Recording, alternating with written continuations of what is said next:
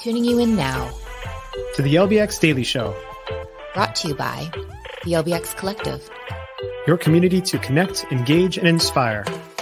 Now, let's get ready to roll with your hosts, Christine Buer and Brandon Wiley. All right, it's a Monday, getting closer and closer to our 100th episode.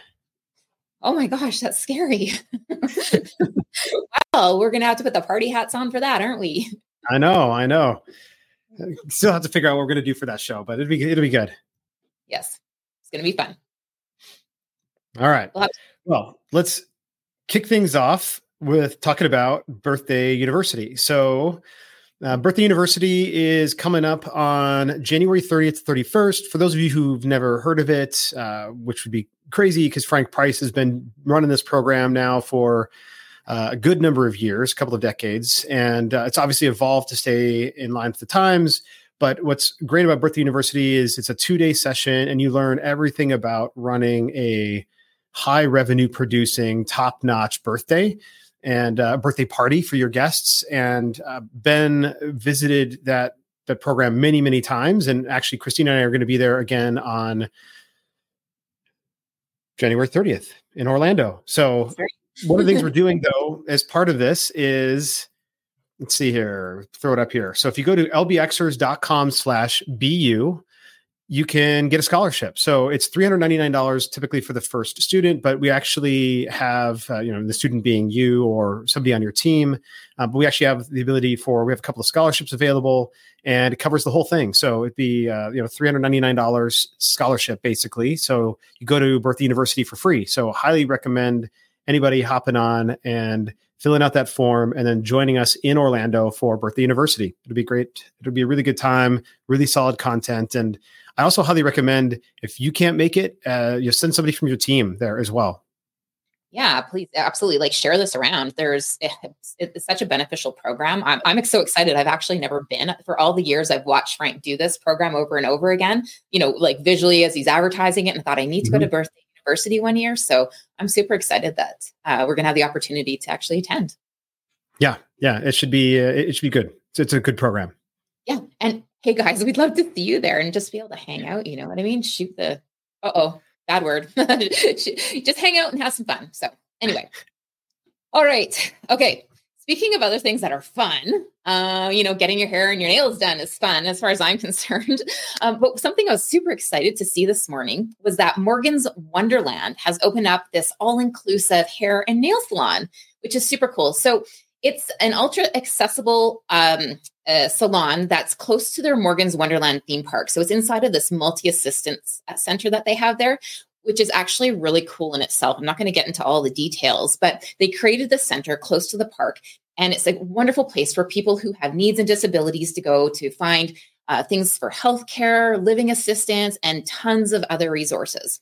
And they recently added this, na- uh, this hair and nail salon to the center there it's a bit different because what they do is they focus on um, emphasizing the needs and recognizing um, things for individuals with sensory issues. Um, they don't force services, which is super cool. I don't know if anybody's ever been in that situation before, but feeling the pressure of a salesperson, it's, it's really hard to deal with that. So this, uh, they, they don't force any services. They create this really relaxed and pressure-free environment, and all the stylists are actually trained to understand and accommodate the guests. I, I just love this. And I thought what we would do here is I would just show a quick little clip on um, Morgan's Wonderland and some of the things that they've done there. So let me pull this up. Okay, here we go. To make Morgan Salon ultra accessible and fully inclusive, Gordon turned to the community for input. I talked to experts, and we talked to caregivers, and we talked to family members, and we talked to friends, and we talked to everybody possible who could possibly use uh, a salon like this. It was a lot of uh, thinking, honestly, thinking outside side of the box truly um, you know making sure it's wide enough making sure we have special equipment keeping a station open for any of our individuals that may be in wheelchairs just uh, making sure it's accessible. There is a unique portable sink so guests in wheelchairs can get their hair washed while remaining in their chairs. All products are fragrance free and polishes are water based to ensure they are safe for guests with sensitivities. And we're going to have um, some fun tinsel, clip-in extensions, just to be able to give them that hair color experience, but without the harsh chemicals. All right, there you go. So some of the cool, unique things that they are going to be offering there. What do you think? That's awesome. Yeah, I, I love what Morgan's Wonderland has done just in general, uh, but they've really leveled up our expectations. Uh, I think just guest expectations, but just uh, they've they've really been a leader. I think in driving this type of accessible, uh, DEI focused attraction. I don't, I don't even know what to say. Like you know, attraction environment, and like just being focused on it, right? Because now they're doing the salons and just anything that has to do with experiences, and they've built a whole and like an entire hotel that's right across from Morgan's Wonderland. Well, that's also part of the, you know part of the whole uh, Morgan's Wonderland uh, accessible experience. So I just, yeah, I love what they're doing. I think it's great. Me too. It's fabulous. And we're starting to see more and more of these businesses popping up all over the place. I just wanted to show this one off quickly. A friend of mine in Entrepreneurs Organization in Calgary created this a few years ago. It's called the Little E Cafe. It's a really unique coffee house, and their mission is to provide meaningful and productive employment opportunities for individuals with intellectual and developmental disabilities. Their first location was in Calgary, and you can see a picture of it here. And they've just expanded and they've opened up another one in Toronto now. And what I think was so wonderful this place is it was inspired um, through their daughter. This is little, uh, this is Ella here, um, and you can see the family, Paul and his wife, and their little daughter here. Um, so it was inspired by her. So she has Down syndrome. And what they wanted to do was create a really cool work environment. This is their Toronto location where people with disabilities could come. And I just, I love watching them on Instagram. They have tons of pictures of their staff just having a really great time, enjoying the experience, people coming in and grabbing great coffees there. And I'm just so excited just to see that these places are starting to come alive. And you know what I'm wondering? Are, does anybody else have places like this in their area? And if you do, share in the comments. We'd love to know if there's other places like this that exist out there. Yeah, yeah. I mean, not just obviously not just on the attraction side or on the salon side, but just in general. I'd love to see what other businesses are doing really interesting things about, uh, you know, about accessibility and and just being open. And yeah, I think it's uh, it's a it's a good it's a good human trend that we're going down, uh, which is you know it's, it's good to see. So I got caught by clickbait this morning, and I went down a little bit of a rabbit hole, but it's all right. It was it was actually was really interesting, and so uh, the clickbait that I clicked on was how fast. Uh, well, I can't remember the exact name of the article, but basically it was about how fast revolving restaurants spin, and I was like, okay, all right, tasting table, you've got me. I want to know how fast revolving restaurants spin, and so they they they throw it out right away, but then they go into the history of revolving restaurants, and like I really got down into the weeds there, but basically, I'll, I'll, give you the answer right away. First of all, most well-known revolving dining rooms they move at about a speed of about one revolution per hour. So they go around. The restaurant spins around one hour, and so as a result, like depending on the size of the restaurant, it's almost imperceptible. You just happen to be eating, and like next thing you know, you're like, oh wait, our view is a little bit different, and so it's obviously really, really popular still but it really hit its main heyday in mid 20th century. So like basically 1950s to the 1970s.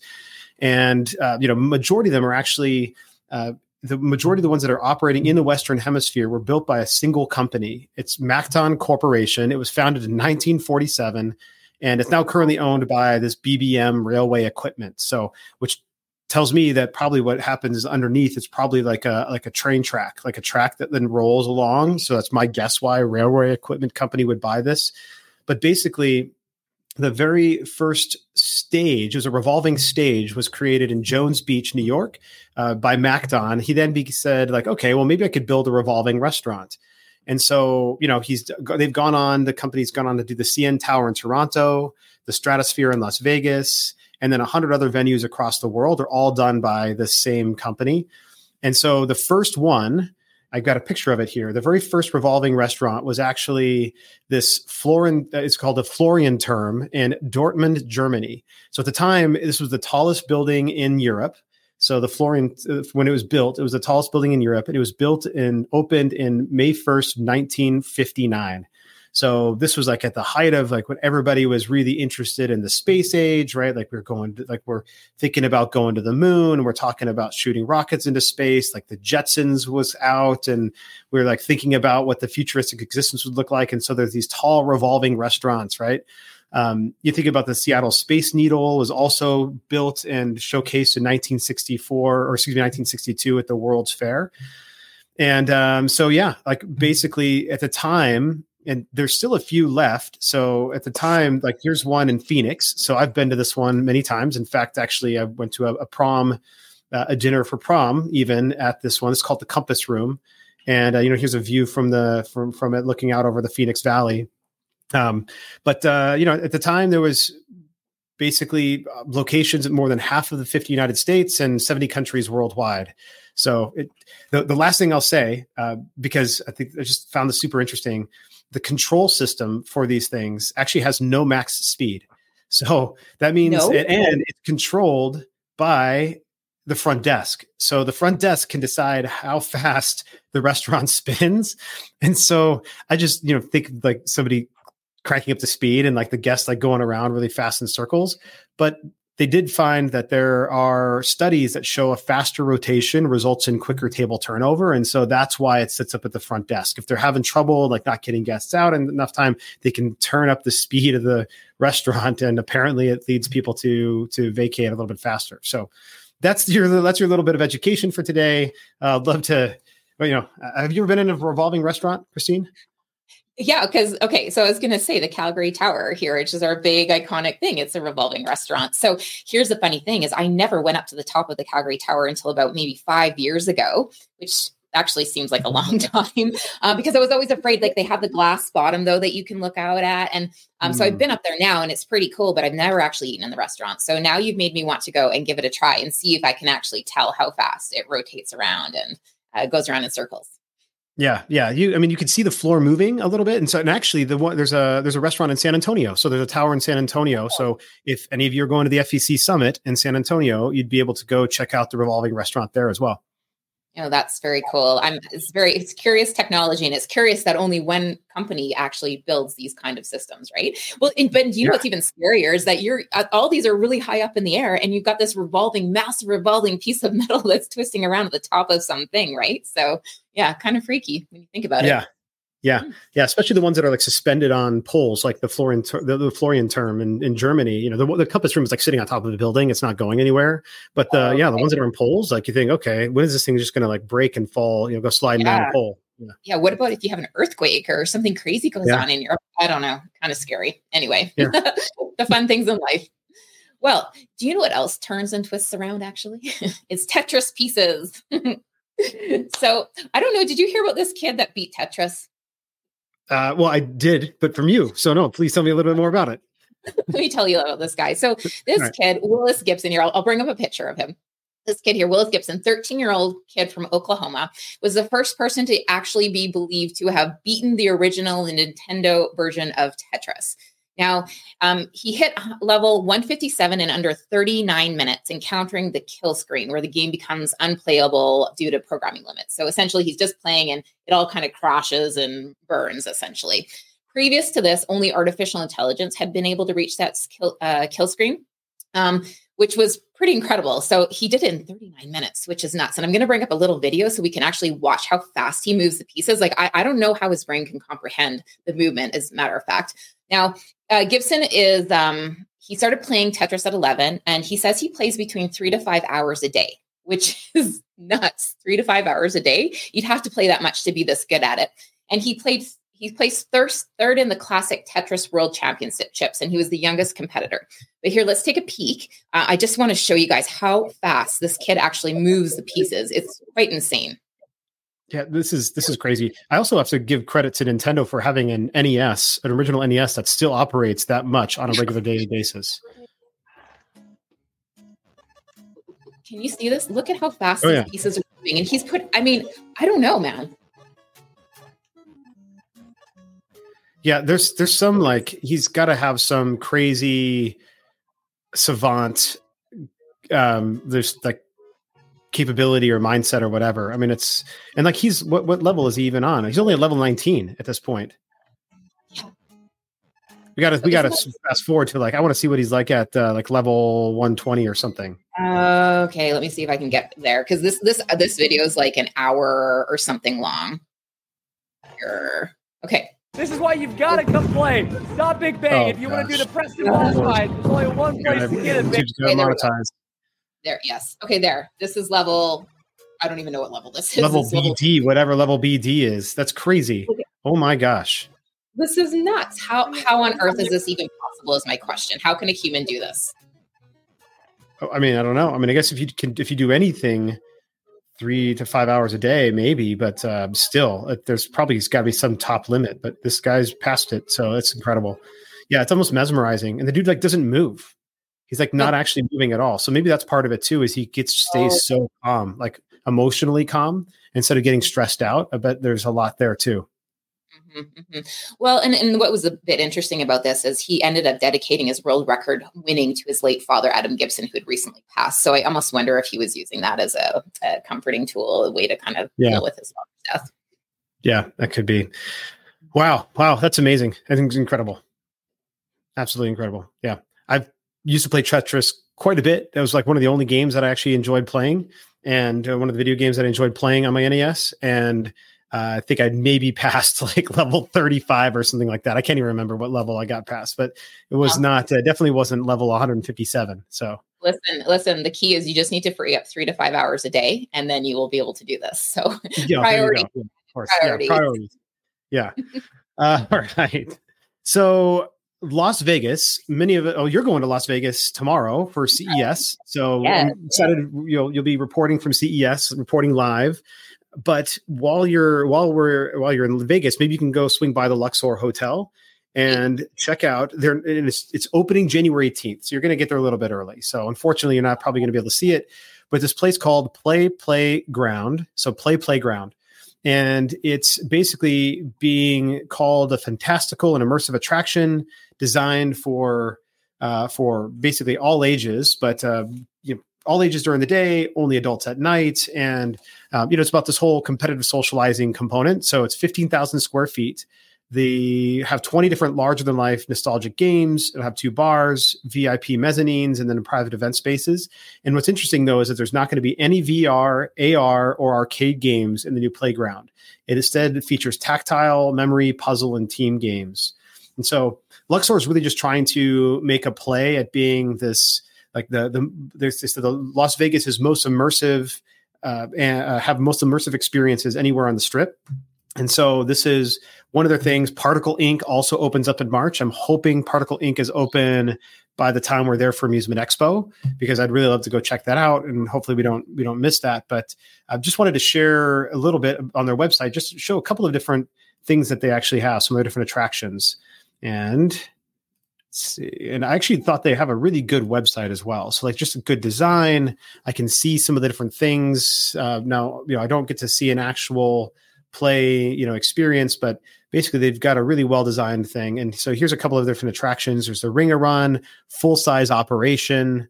You know, Perfect Popper. If you guys remember the little table thing that would like pop, you know, like it was called Perfection.